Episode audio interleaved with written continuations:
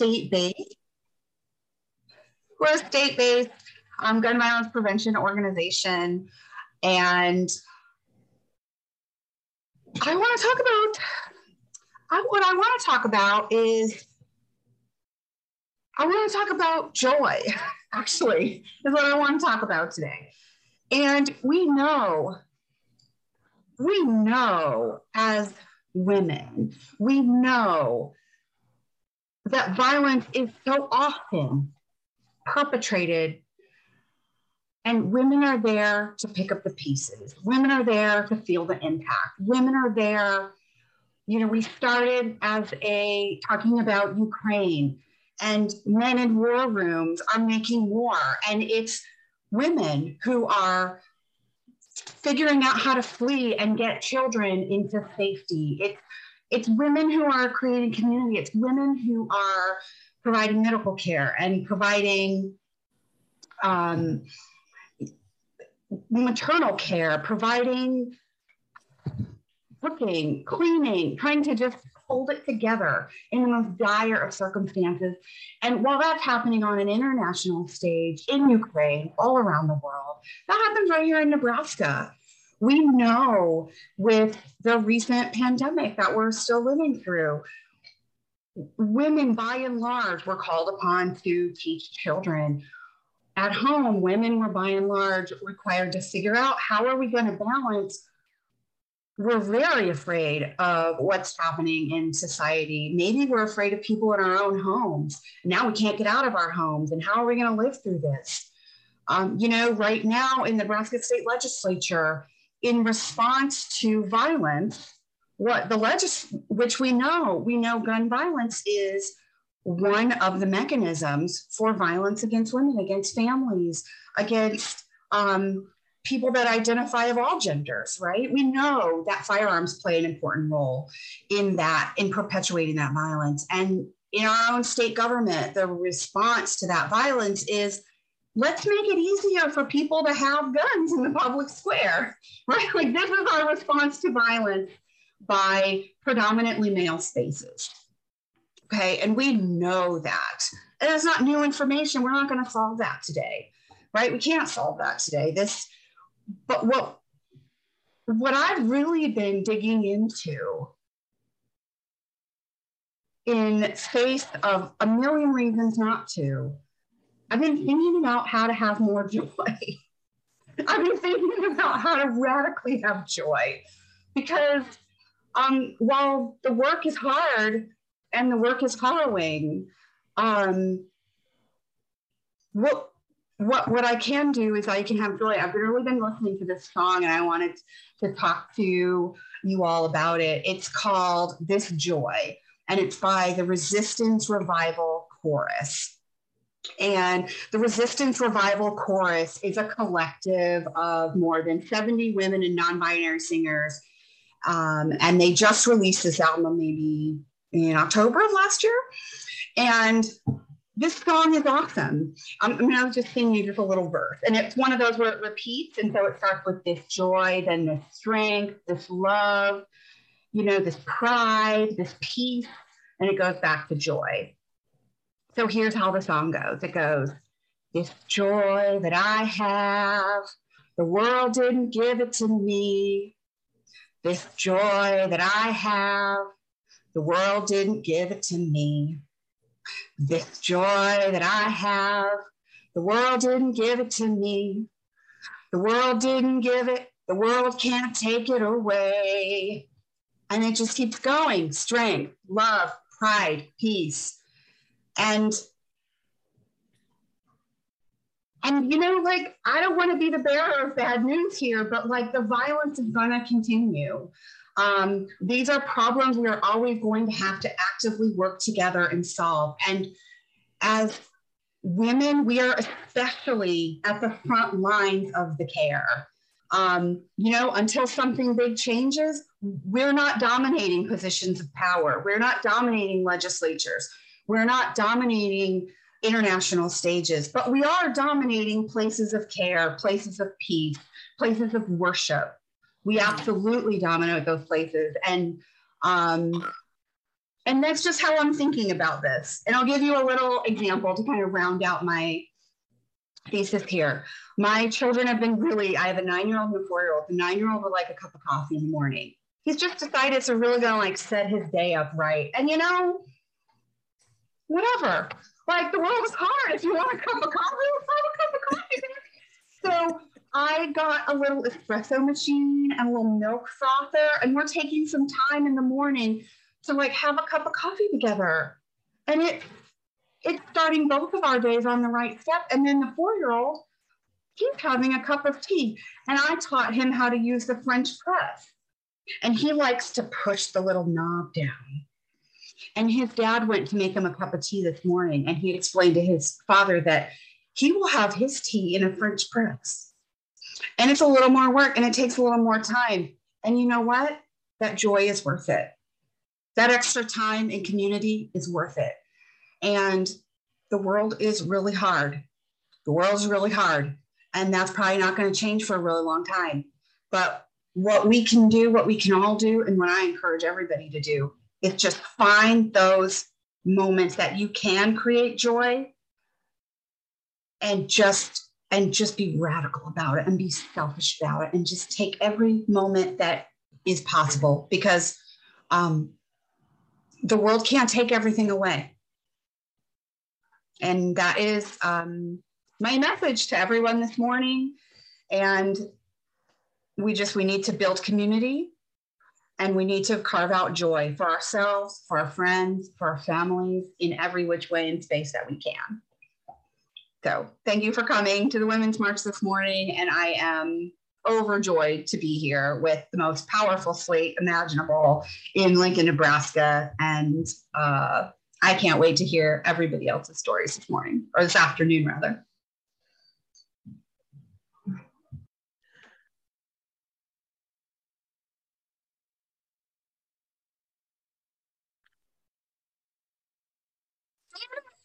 Muted. Thank you, Melody. And what I was stating was Melody is a fierce advocate. She's a fierce activist. She's a mother.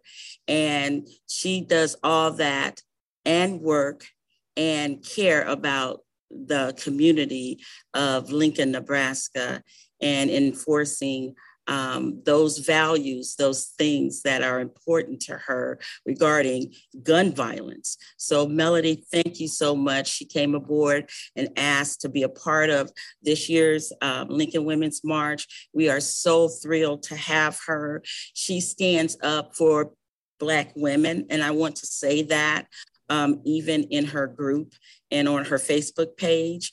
And not everyone does. We have a lot of people that say that they are um, advocates of Black women, but do not always show it. But Melody is true to form, and she has been so encouraging to Black women. So, Melody, thank you so much. And we're going to move right along. Is Lee available? If not, we're going to go right along. We're going to go ahead. And so I'll turn it over to Hollis. Good morning, everyone. Um, our next presenter is a dynamic future forward attorney. Scout Richter lives in Lincoln, Nebraska, where she has provided legal and policy counsel for almost five years to the ACLU, whose mission is to defend and preserve the individual rights and liberties guaranteed to everyone in this country by the Constitution of the United States. Scout graduated from UNL in 2011 with a BSN in journalism. She then earned her Juris Doctorate in 2014 from Brooklyn Law School, where she also clerked at the National ACLU Women's Right Project. Since then, she has cemented her role as an advocate in many aspects, such as defending Nebraskans' rights to make their own healthcare decisions, protecting women's rights, including the underprivileged, promoting gender equity and reproductive freedom. She is also about empowering others to know their rights, providing representation, education, and a commitment to advocate before the uh, Nebraska legislature for causes that make a powerful positive impact in people's lives. She is action oriented against injust injustices.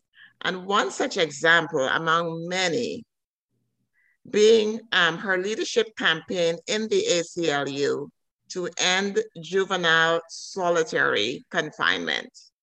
Without further ado, please help me welcome Scout Richter. Thank you so much. Thank you, everyone. Um, I'm so honored to be here. Thank you so much for having me. My name is Scout Richters. I'm legal and policy counsel at the ACLU of Nebraska. And I'm going to start with something that shouldn't be controversial. People should be able to control their own bodies, their own lives, and their own futures. Last month, many of you here today um, stood alongside us as we flooded the halls of, of Nebraska State Capitol and testified to demand that our elected leaders protect abortion access for all Nebraskans. I want to ground us by saying that abortion is health care. Everyone who needs access to abortion should be able to access that care. And also, I want to say that abortion access can be a critical lifeline for survivors of sexual and domestic violence. Now, it's no secret that a person's right to access abortion care um, when they need it is under threat. Um, we know that the Supreme Court is considering overturning Roe v. Wade, and we have seen elected leaders from across the country propose legislation after piece of legislation that would further restrict and, in some cases, entirely eliminate abortion access.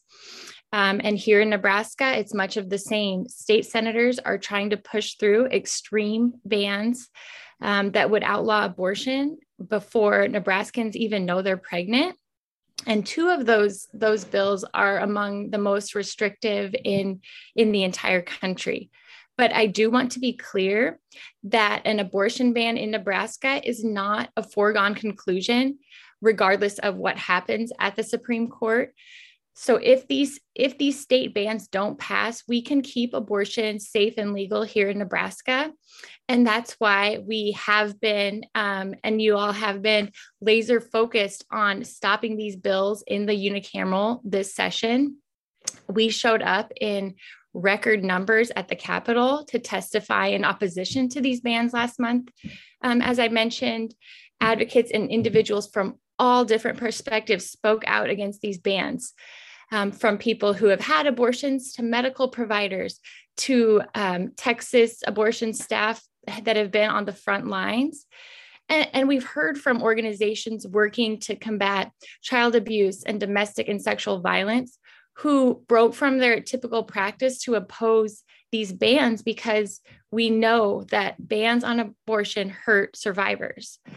Um, and our work must continue um, in particular, LB 933 um, is the so called trigger bill that would ban abortion if the Supreme Court overturns Roe v. Wade. Um, and that bill did not advance from committee, but there has been a pull motion um, forcing it to um, be debated on the legis- legislative floor, and that will be voted on um, and, and debated likely next week. And so that's why right now it is so crucial that we keep up what we have been doing all along. Um, we need to keep flooding the inboxes of state senators. We need to keep outworking the opponents, keep outnumbering them, and we need to stop the bans. So I'm going to see if my um, technology um, acumen allows me to put a link in the chat, um, but a link in the chat to send a message to your state senator right here, right now, um, to keep keep urging state senators to stop the bans and start respecting our rights. Um, they need to understand that these decisions belong to Nebraskans, not politicians. And they need to place their trust in Nebraskans, not insert their personal beliefs into our, our lives. So we, we need to continue to support legislation and leaders that aim to remove unnecessary restrictions to abortion care and reproductive care to further reproductive rights and access for all Nebraskans. So the, the fight is far from over. So please continue to contact your senators and they and demand that they stand up for abortion access in Nebraska and, and stop the bans. Thank you again uh, so much. I am so honored to be here and I really appreciate it.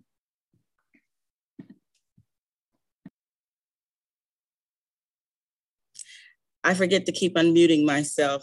Thank you so much, Scout, for that awesome um, uh, talk on um, how women um, can get involved and the resources that are available. Um, thank you so, so much. And right now we'll go to Andrea Evans, who is also a member of the Lincoln Women's March. Andrea.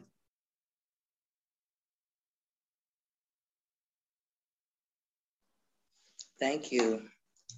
Um, thank you for having me um, to come and share an original piece. Um, I get to shine my ways with words. Um, when I was younger, um, I saw myself as a rapper, um, but I do love poetry.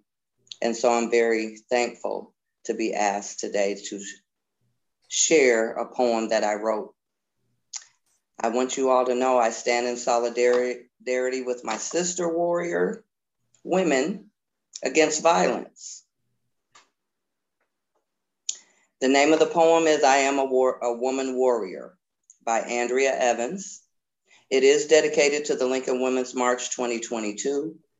This year's theme violence against women, gun violence. Thank you to Hollis Ramsey for the inspiration. I am a warrior woman, not the violence against me. I'm not weak, meek, nor inferior.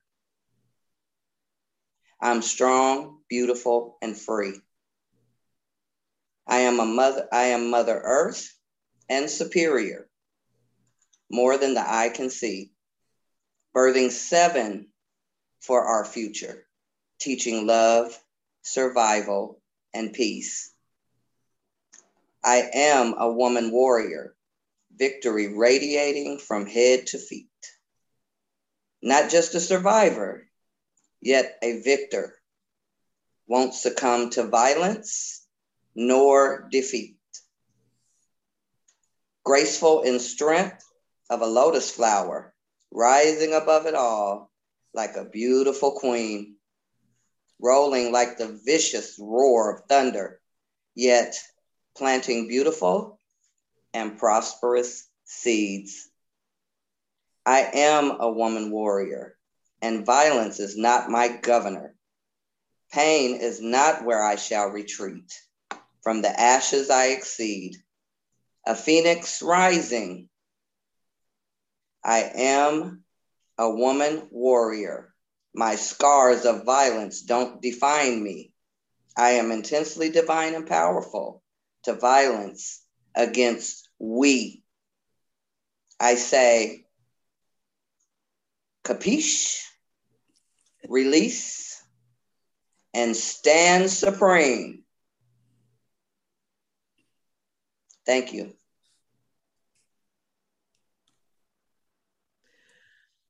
That was really powerful, Andrea. Very, very touching. Um, you know, it brought tears to my eyes actually, just thinking about how we as women have to prove ourselves we in the workplace, you know, everywhere we go, we have to fight for equality. Um, but what your poem said was never give up, never give in. And we're going to continue to stand strong we're the ones that birth our children. We're the ones that continue this universe. And we're the ones that will continue to shine every day. Thank you so much for sharing um, your wonderful poem. Truly enjoyable. Okay, so um, we're going to move on with um, our next presenter, and she is Adele Burke. Adele graduated from UNL in 2012 with a double major in history and women and gender studies and a minor in political science.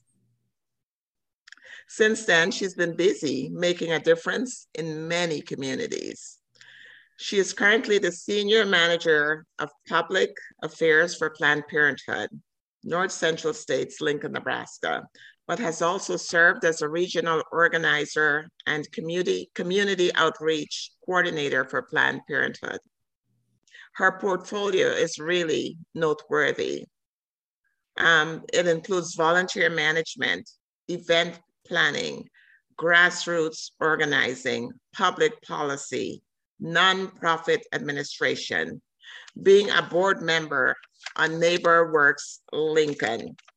She was also a deputy, uh, deputy campaign manager and policy aide to our current mayor, Leirion Gaylor Baird, from 2019 to 2021. I can go on and on and on about Adele's accomplishments because there's so much more to her resume. Please help me welcome this dynamic and passionate community leader, Adele Burke. Thank you so much, Hollis. Um, that's incredibly kind and generous of you. Um, and I also wanted to say, um, Andrea, your poem was beautiful and powerful, and it's um, hard to follow up on that, but um, I'll give it a go. Um, so thanks again for letting me share a few words today. I am here with Planned Parenthood in Nebraska, and I'm proud to be here in solidarity with so many strong advocates here on the screen and out there in the world um, in our community. Um, and as Scout shared, um, politicians are waging an all out assault um, on abortion rights and our healthcare access in Nebraska. Um, but I want to repeat one important thing from what Scout shared, because I've talked to a lot of people recently who I don't think fully realize what's at stake here. Um, if this bill, LB 93, 933, passes and Roe v. Wade is overturned, then abortion will become completely illegal in Nebraska. And I want to emphasize that the people who will be hurt most by this law are the same people who have already had the hardest time accessing abortion and healthcare people experiencing poverty, rural Nebraskans, people of color, especially Black women, Indigenous women, and Latinas, LGBT communities, people with disabilities. And these are the groups that already have the least access to healthcare because of systemic racism and discrimination and economic injustice. But I also want to be clear um, that if abortion becomes illegal in Nebraska, our politicians have failed survivors of domestic and sexual violence too. Um, community members who have experienced sexual and reproductive coercion are especially at risk for unintended pregnancy because of sexual and reproductive coercion um, of birth control. And their ability to make their own deeply personal decisions, their decisions about whether and when to become a parent, are threatened by extreme bills like this one. But none of those things matter to politicians in our state who are obsessed with banning abortion. 49 senators, mostly white men, will decide what happens to our bodies, our rights, and our futures. We can't allow those extremists to strip Nebraskans of our right to a safe, legal abortion. But the good news, and leaning into joy, like Melody said, is that I'm confident we can win this fight. We are a community of fierce advocates, and this is the time for our fiercest advocacy. So I'm asking you to take action, um, and I know you already have, um, but continue to call your senator, then ask five of your friends to call their senators, write postcards, show up at the Capitol if you can. Um, and then on social media, follow organizations like Planned Parenthood Advocates of Nebraska and our coalition partners like ACLU of Nebraska, I Be Black Girl uh, in Omaha, and Women's Fund of Omaha, as well as YWCA of Lincoln. Um, follow these groups for up to the minute updates on how to take action. I also want to encourage you to make a donation if you can to our local abortion fund, Nebraska Abortion Resources, which provides grants to Nebraskans who are unable to afford um, travel and medical costs in order to receive an abortion. Together, I know that we can protect access to safe legal abortion and critical health care in Nebraska. Thank you for being together with me and our community in this fight. Um, and yeah, I'll turn it back over to Janet.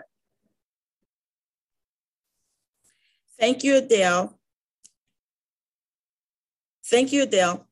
Now we have a very special guest, Deb Flowers with Voices of Hope. Voices of Hope has been a vital part of our community for over 40 years.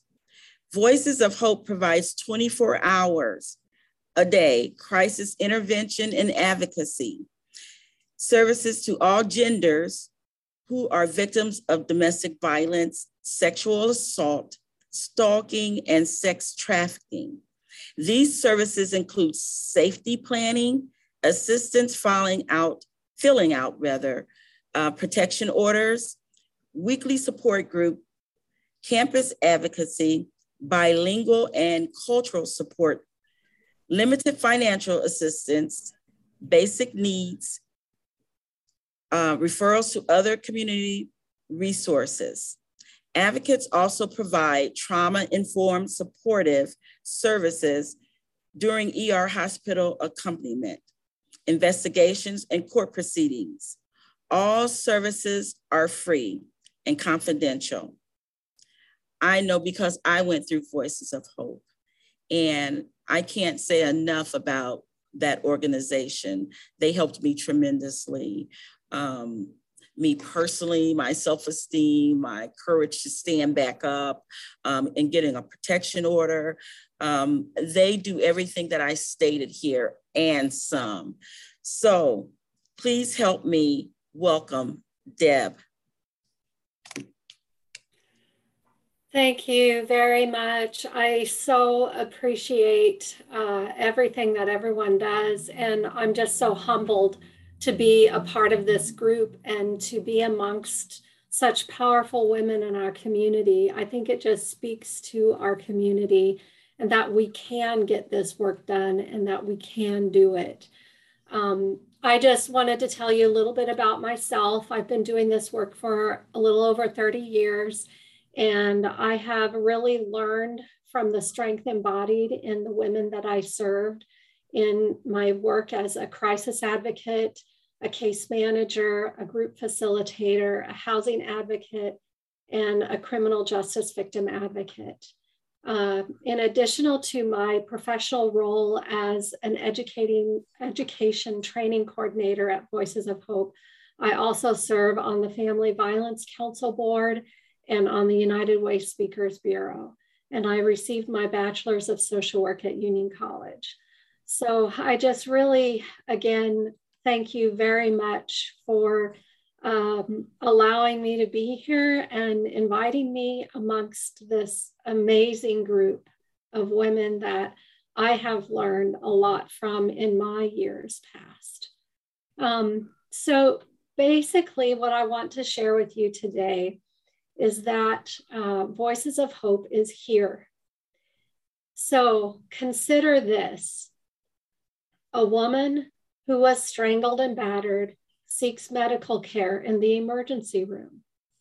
A college student who was sexually assaulted after a party calls the crisis line. A woman and her children work with an advocate planning a safety plan to flee a violent situation. All three of these women suffered from violence against their against them by the hands of someone that they loved, trusted, and cared deeply about. I think that's what's so profound about this work is sometimes it would be easier if we did not care about the perpetrators, but we are betrayed and we are um, abused by people that we really care about. So, what is violence against women? So, let's just talk about that. It means an act of gender based violence that results in or is likely to result in physical, sexual, or psychological harm or suffering to women. It includes an is not limited to threats of such acts or coercion. So, you know, in ancient history, it's there. Violence against women is evident. One study states that scientists studied massive skull fractures in mummies two to 3,000 years old. And from those skulls that were studied, 30 to 50% of the skulls fractured were women. Only 9 to 20% of the skulls fractured were men. This is according to an article from Cultural Anthropology that studied uh, on the history of wife beating. So, what does violence against women cost? It costs our community a lot. Battering accounts for one fifth of all medical visits by women and one third of all ER visits per year. There is a loss of work for women who are at the hands of their abusers because they don't want to show up to work after a violent episode. There is, it is the number one cause of death for Black women ages 15 to 35. 51.3% of Black adult women's homicide is related to intimate partner violence. Also, 44% of lesbian women experience rape, physical violence, and or stalking by their intimate partners. In 2021, LPD responded to 265 rapes. It is in our community and it is in our homes. So, most common characteristics of an abuser obviously, there's a, a jealousy, a possessiveness that is there. There's a quick involvement moving quickly to intimate relationships, isolation, keeping her away from family or friends or limiting who where and who she can talk to. Uh, rigid sex roles, like there's specific things that only women can do and only men can do, which also leads to that isolation. Minimizing, denying, and blaming. Abusers are very good at not taking accountability for what they do. So, what can be done? You know, it seems almost hopeless, but you can help. You can. Believe and validate a survivor's feelings and let them know they are their own person and they can make their own decisions. You can stop victim blaming. It's so interesting, isn't it, that one of the most popular crimes, this violence against women, is the one that ex- has a lot more victim blaming than other crimes. Think about a bank robbery, for example. I mean, literally, would you, would anybody tell the bank rock, tell the banker, you had so much money in your bank. Why did you have so much money in your bank? This wouldn't have happened to you if you didn't have those posters out front flaunting your interest rates to everyone. I mean, literally, this never happens. Why do we have so much victim blaming in this issue? You can offer support to a victim. You can keep it confidential. This really does make the survivor's safety at risk if the confidentiality is not there. You can make a safety plan for the next time something happens. Let her know help is available.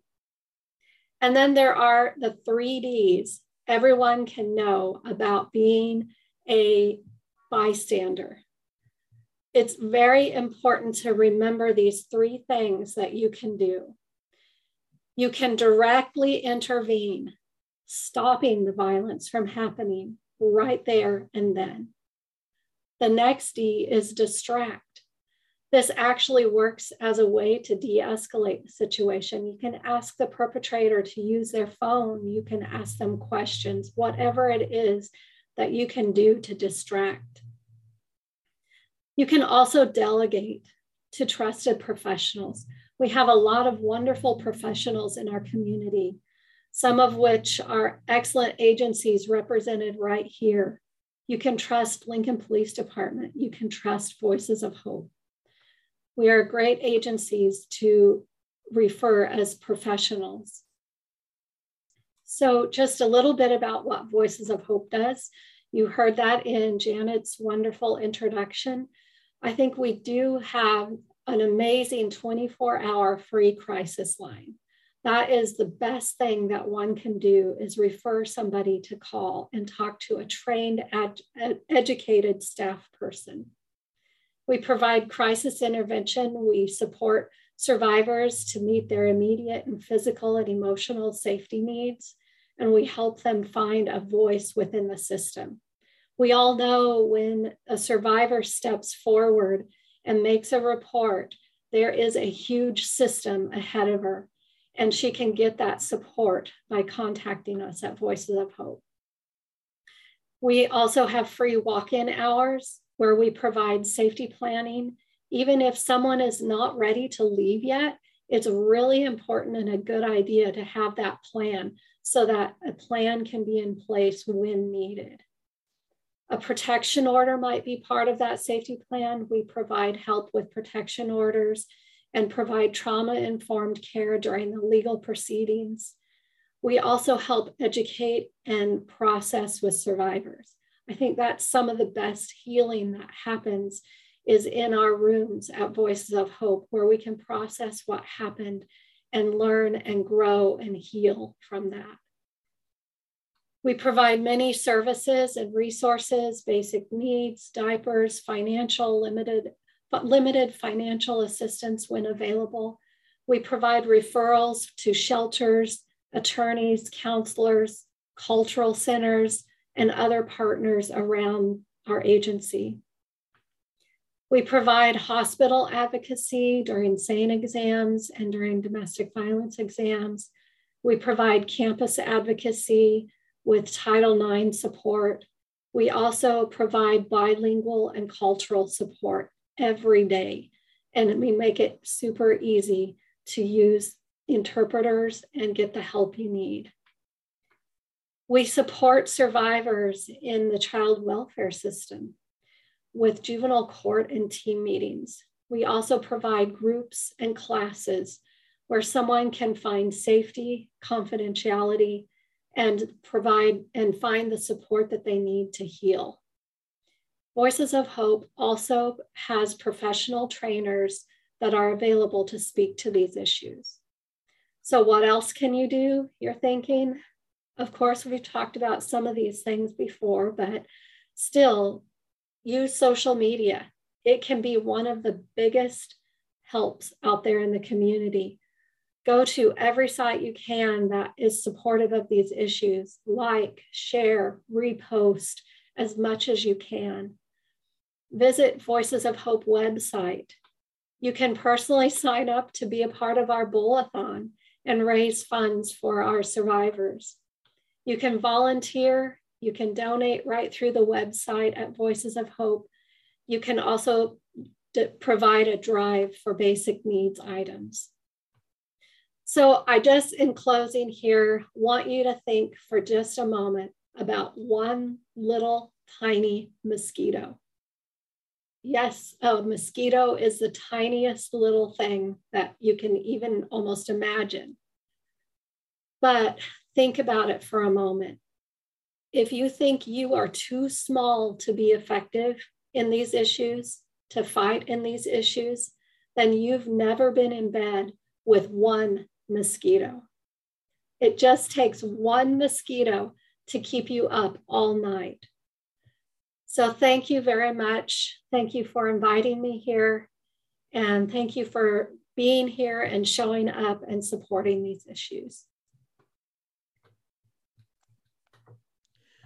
Thank you very much, Deb. That was so inspiring. The work that Voices of Hope is doing in our community. Um, you know, it lets women know that we are not alone. And just the way, you know, you walk somebody that has suffered uh, violence um, and they're in a position where they're not strong, you know, they feel like they have no resources, they don't know where to turn, and they come to your organization and you are able to put these women back on their feet, put them in touch with services, build them up, help them develop a safety plan, let them know that they're worthy and worth it, and um, get them going again and get them away from the person that's violating them and let them realize that you know they don't have to be in that situation and they can get their lives back together stand on their own feet get a job you know understand their strength so thank you so much for all the hard work and i wish everyone and every woman could find out about your program and all the wonderful things that you're doing in our community to keep women safe um, so thank you again, Deb. Uh, we do have a bunch of resources, and I believe Hannah will put those up on the screen that um, women can benefit from, families can benefit from, um, like Voices of Hope. We heard all about the wonderful things. We have like the um, YWCA. Um, we can Google um, some of these uh, partnerships that are happening here in Nebraska to help women and to help families. So once again, thank you. I would just like to piggyback just for a moment. Give me a moment, please. As Deb was speaking, the tears were flowing. And for more than one reason. Yes, I am a survivor of domestic violence. And um, I, I know Deb. I think she remembers me as well. I didn't know, I didn't realize the last name when we were putting things together. I, I just, the last name didn't click until I saw her today. And um, it just brought back what you saw today in her speaking passionately about what she does and Voices of Hope. She did that to me personally because she was my case manager at another women's organization. And I remember you had to meet with your, your case manager every so often. And I remember meeting with Deb one time and more than once, but the one time I met with her and I was so uh, downtrodden and I was so weepy and I was crying. I remember her speaking, and I don't know if she remembers speaking to me, but she said, Janet, I see you standing up before people. I see you standing up, speaking and talking to people. And as I wept, she just continued to pour into my life. So, what you heard here is what she does do personally. And I can say that even me in this position that I'm in right now with the Lincoln's Women's March is one of the things that she didn't even realize she was speaking into my life. And so, Deb, I just want to say thank you. Thank you so much. You helped me find my voice again. Thank you. So, with that being said, now it is my honor to introduce our keynote speaker, Amber Goodwin, as the founder of the Community Justice Action Fund. Amber is changing the conversation on gun violence prevention by leading with the people closest to the pain of everyday gun violence. Community Justice Action Fund has developed a comprehensive, holistic, and grassroots policy framework, works to build the community and transform the narrative on gun violence, the causes, and the solutions. Amber couldn't be here in person with us today, so a big shout out a big shout out to, to Melody for recording this conversation for us.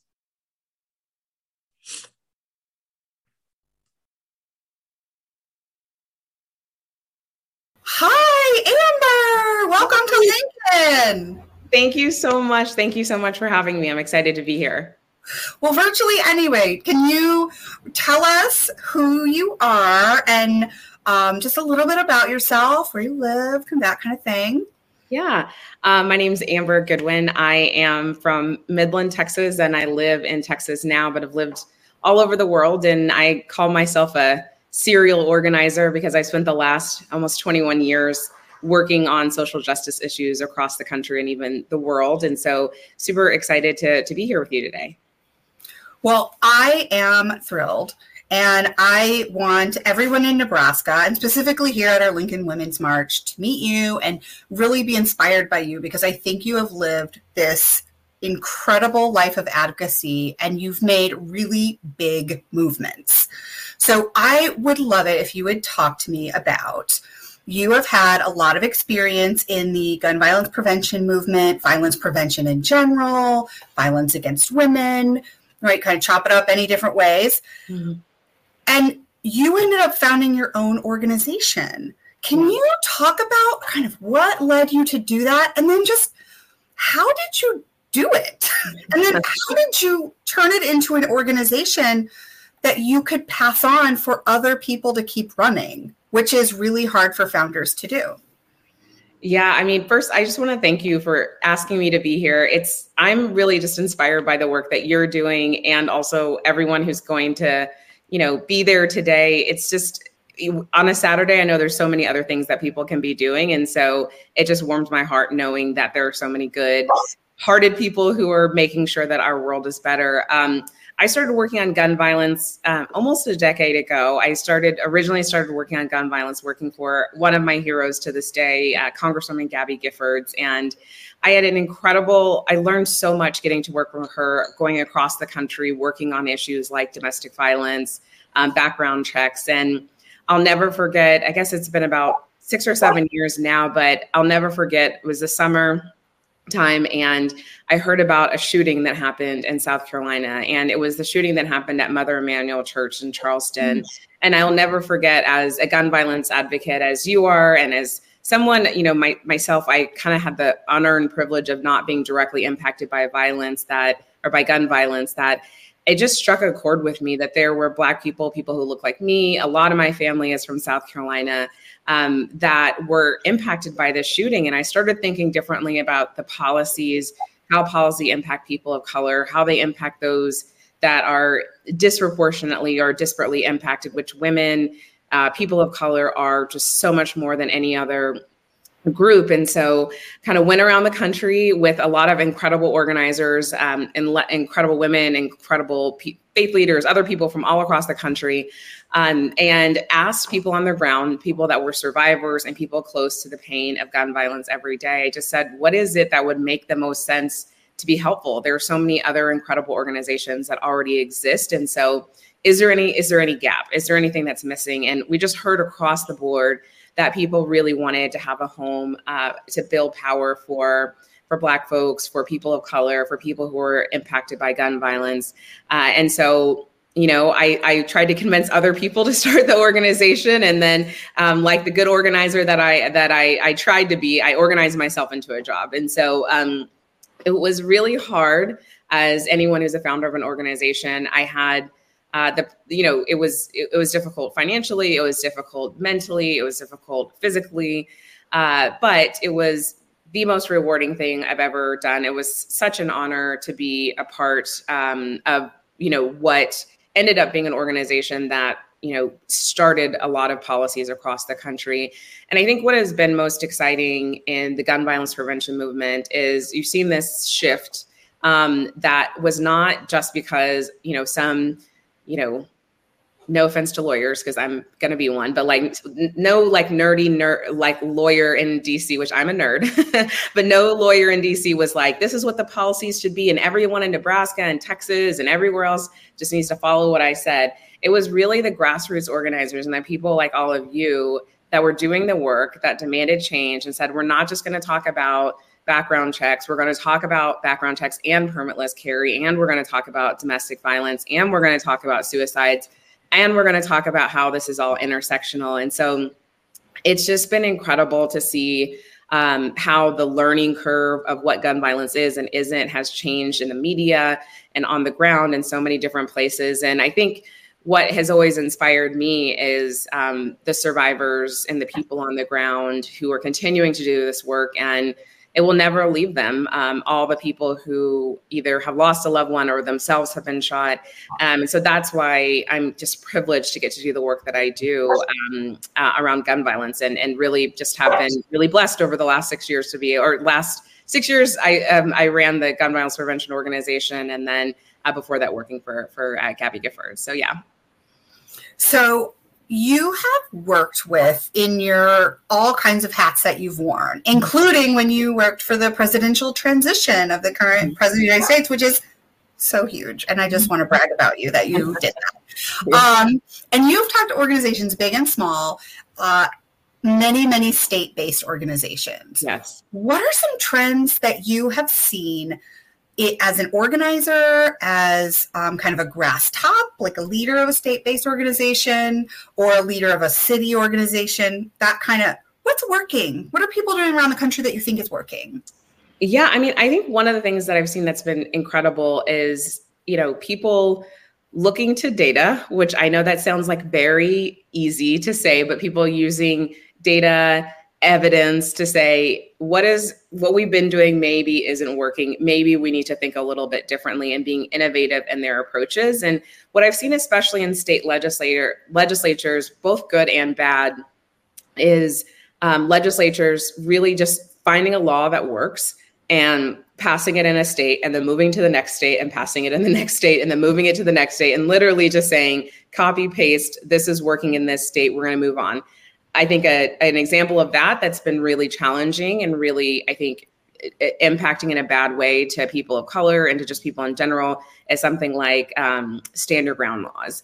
That was something that you know was started, and it started in a state legislature, and it just has been moved and moved and moved and moved. So there's been a lot of incredible work in places across the country, um, including there's a lot of work done in Ohio and other places, Georgia, other places across the country over the last decade to make sure that those types of bills were stopped. But on the other side, there's been incredible bills like community based violence intervention bills that were modeled off of like the Californias and the um, uh, New Jerseys and the Connecticut's that are now getting passed across the country. And so there's been a lot of work where people are like, we know what works. Let's just keep doing that. And what's not working, let's let's stop doing that. And so I've also seen, you know, locally just so many young people. And it's so bizarre to me because when I'm working with young people and they're running for office, I'm like, oh, I, um, you were born in the 2000s and you can run for office. and so it is incredible though, because I'm like, I need to move out of the way. It's, it's, it's so great to see so many young people. And so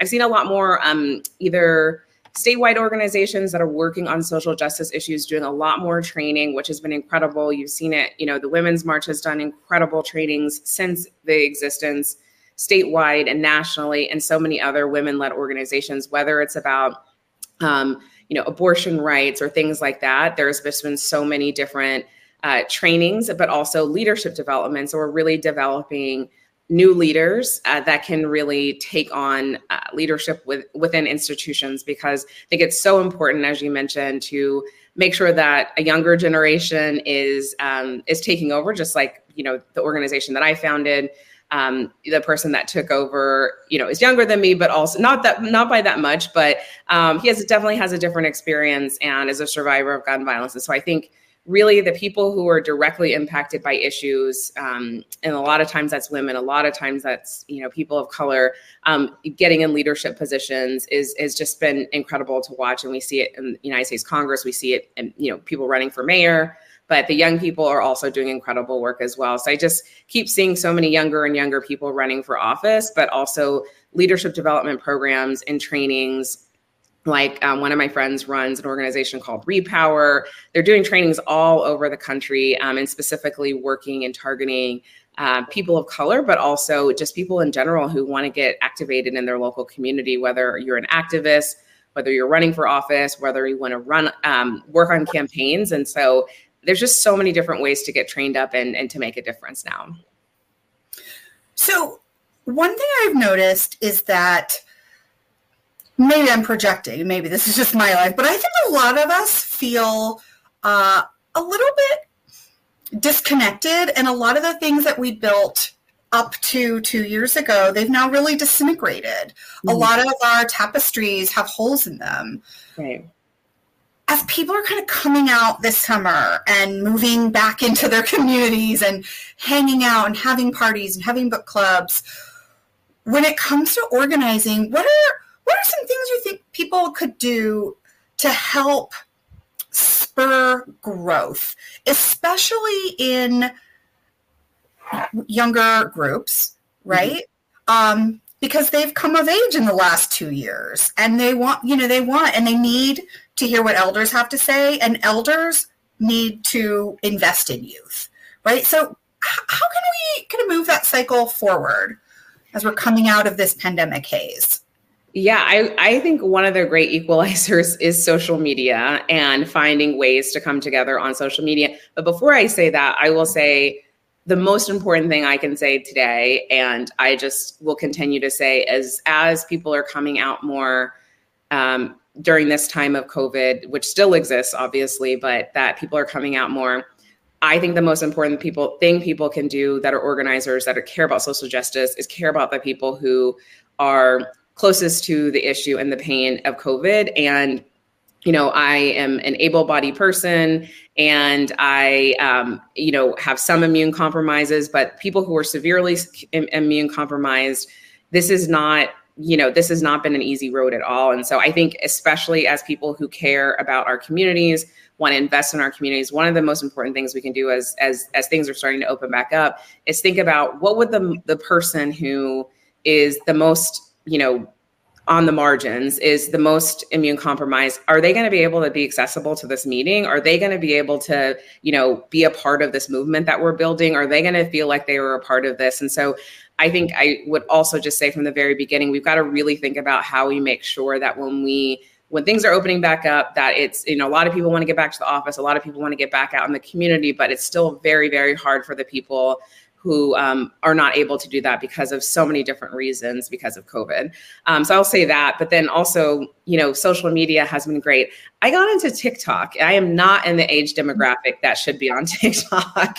I'm too old to be on TikTok, according to my little sister, who is a millennial. And um, but I I think that um, finding new ways. At, you know, I didn't think that a lot of people, you know, were still in some Facebook groups and different things. I've just seen all these different things pop up because people really do enjoy, you know, one obviously in real life, but people are really organizing online, which was such the beauty of I think what we saw even before the pandemic started with the Women's March and with so many different other things is the the the, the um, genesis of all these different movements have been online. Like Black Lives Matter started with you know somebody talking about it online and all these different movements very recently, obviously not back before social media existed, but so many of them have started. They will never be sustained just online, but so many of them started online um, with you know the ability to get with giving the people the ability to connect with people that they would maybe not be able to um, connect with any other way and so it's been I, I think one of the ways you know the very tact- tactical way um, is making things more accessible online for people so we can organize online. And when i say things will never like just be online i just mean that like we still need to have you know connections with people offline. Like not everything can just be a tweet. Yeah, there are other ways to organize as well. And so um, i think that there are i've seen people actually organize to find people for there's a whole movement on missing black women and girls that's happening on tiktok um, you know, there's a whole movement. That part of the movement is also uh, Soledad O'Brien just did this whole series of it um, on a documentary series. So there's different ways, vehicles that people are organizing online, whether it is a documentary, whether it is something on Netflix, whether it is something that, um, you know, is uh, just things that people are texting to each other. There's so many different ways to stay online. Uh, but I also think that um, what what will always be you know continue to be important. And as an organizer somebody who started out as an organizer is whether it's online or in person is just having those one-on-one meetings and doing like the grassroots grassroots organizing that i know you and everybody here knows how to do which is like the, it's the one-on-one meetings it's the consistency. Whenever i worked on the obama campaign we called it the the snowflake model of just making sure that you know every single part um, every single organizing uh, every single part of our organizing was unique, um, but that there was kind of, you know, that always that central fo- focus of making sure that we were working in the community and organizing our community uh, to empower themselves. And so I think there's, you know, people are just really excited, have found very, uh, interesting ways to connect over the last two years. And so I think that people will continue to do that because we need to to make sure that people it's still accessible. Social justice needs to be accessible to everybody, um, but also figuring out ways to make sure that we're um, uh, connecting one on one. And again, I'll continue to say this, but looking at the people who are the most marginalized in our communities and making sure that we're uplifting their voices and seeing what it is that they need uh, in the social justice movement. So you are wildly busy, and I'm just so grateful that you have time for us in Lincoln. I will ask you one final question. Yeah. Thinking back to the to the Amber of 10 years ago who was like, I'm just gonna do this and make a difference. Mm-hmm. What would you say to that Amber looking back? What advice would you give to her starting out that she didn't already know? Oh, that is a great question. Um, I will use one of the sayings that my friend, about a year into me starting the organization, when I was like, this was a really dumb decision. I shouldn't have done this. I had a really great job before I started this. And my friend, uh, uh, sent me a note. Uh, it was like a card, and on, she was really nice. She's a beautiful artist. And um, on the and the inside of it she said um, you're fiercely you're there's no one like you. They you are just fiercely facing forward. And so i was like i like the alliteration of fiercely facing forward. And so i think about that all the time. It was really really hard at the beginning. Not as hard as it's been for other people in social justice movement. For, but for me it was just really really difficult. People did not believe in the vision and the mission um, i think for 10 years ago or eight years ago or six years ago, I would tell myself, you know, and it took me a while to know this, but I would tell myself, just let people tell you no, it's going to get better. Um, because I had a lot of no's. I had a lot of no's. I had a lot of no's.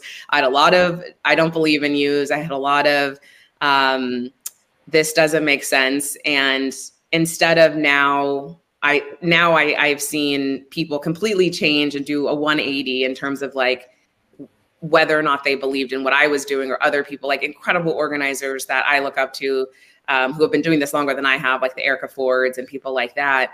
Um, but I, you know, I would say that all the people on the front lines and the people who are survivors of gun violence will always be worth it.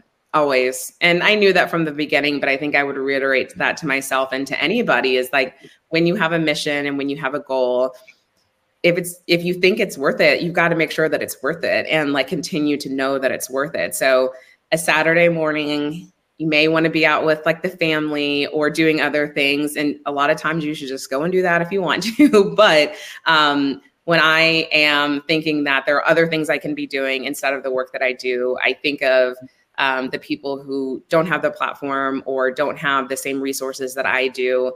And what an honor and privilege it is for me to get to work with them be led by them. And so the work will will always continue. I'll do this i'll do this till my last breath. So yeah. That is so inspiring. Well thank you so much. I'm just grateful to talk to you. I just i'm a little bit of like having a fangirl moment no same back to you i'm so grateful for you and the work that you are doing it is not easy to be a part of anything statewide i can tell you being here in texas people fly over y'all and then they come down to us and then they fly over us and like don't want to work with us either. And so I just know we are we are all, you know, siblings in this movement. And so thank grateful for all the work that you do.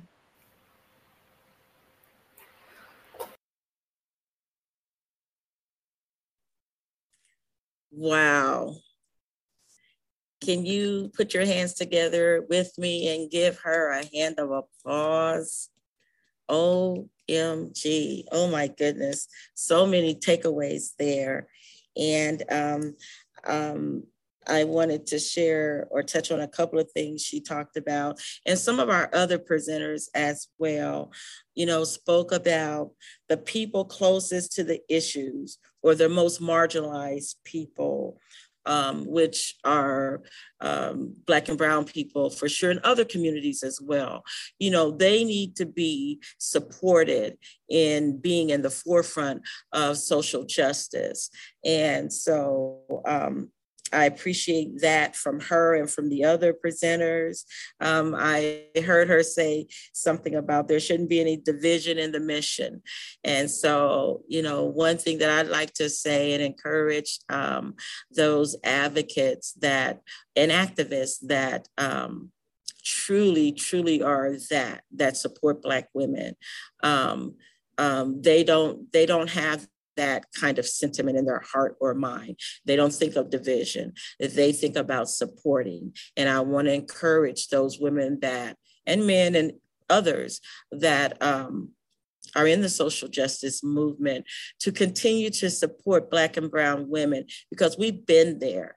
We know, listen to us. Please, I'll even say please. I'm asking, please. We have experiences to make sure that the movement um, accomplishes the goal. So um, again, just just be there for us and be an ear and, and support us. Um, I, I can't say enough about each and every one of the phenomenal women that were presenters on today. I tell you, I was so taken back. I was moved to tears on pretty much everything that I've heard. Um, I want to say uh, or express and ask that you please visit everyone that has presented here, their Facebook page should have a donation button, including ours. Please donate to the Lincoln Women's March. Um, and to every presenter here, Vo- Voices of Hope and Planned Parenthood, and, and every presenter here has a Facebook page with a donation button that you can take a part in and please donate. You know, I, I also want to touch on what Amber was speaking of um, in regarding to young people. And I just want to give a shout out I've had a very challenging week and I've had a lot of technical difficulties that some of you know about and some of you haven't seen, but take my word, I've had some technical difficulties. But um, when she was speaking about young people, and I'm so glad Melody uh, brought that into the interview, um, we have someone on our team who just won um, the Lincoln Lancaster County um, uh, Democratic chair position, and that is our own Hannah, Hannah Roboleski. And she does such amazing work. It should have never even been a contest, but she, yes, I said that. She does such amazing work, volunteers in every area possible to help anybody, any community anywhere. And I've known Hannah since she was in high school, and that has been her MO. And so I just want to give a shout out to her in accomplishing that goal. She is so deserving of it. She's such a hard worker, and um, she's a young person and someone that I truly support. And so we want to get behind our young people. I'm a seasoned lady. I'm not old, I'm a seasoned lady and I can get behind these young people. Um, I can share my experiences and give my um, my opinion about different things, but ultimately they have to go out and do what we've already done. So give them that space. Give them that space to, to do the things that they believe needs to happen regarding social justice we want to encourage everyone to vote. I don't care if you're Republican, Independent, Democrat. We want you to vote. The Lincoln Women's March is about civic involvement, and we want people to get out there and vote. So please don't forget to go out and um, donate to each person that was a presenter here on today to their donation uh, page. They have a button, so do we please donate. Um, again, thank you all for joining us for this incredible, important conversation regarding violence against women and their families. Thank you to our partners, partner organizations, Nebraskans Against Gun Violence, ACLU Nebraska, Planned Parenthood, North Central States, Voices of Hope, and Community Justice Action Fund. Please donate donate to these uh, organizations. And if you have any suggestions, hopefully next year we will be outside It was my call. I know it's 60 degrees outside today, but I'd rather err on the side of safety. And that's just the nurse part of me as well. But next year, we're aiming for outdoors. So get your signs ready. Okay. Thank you all so much for being a part of this year's Lincoln Women's March 2022. Thank you. Bye.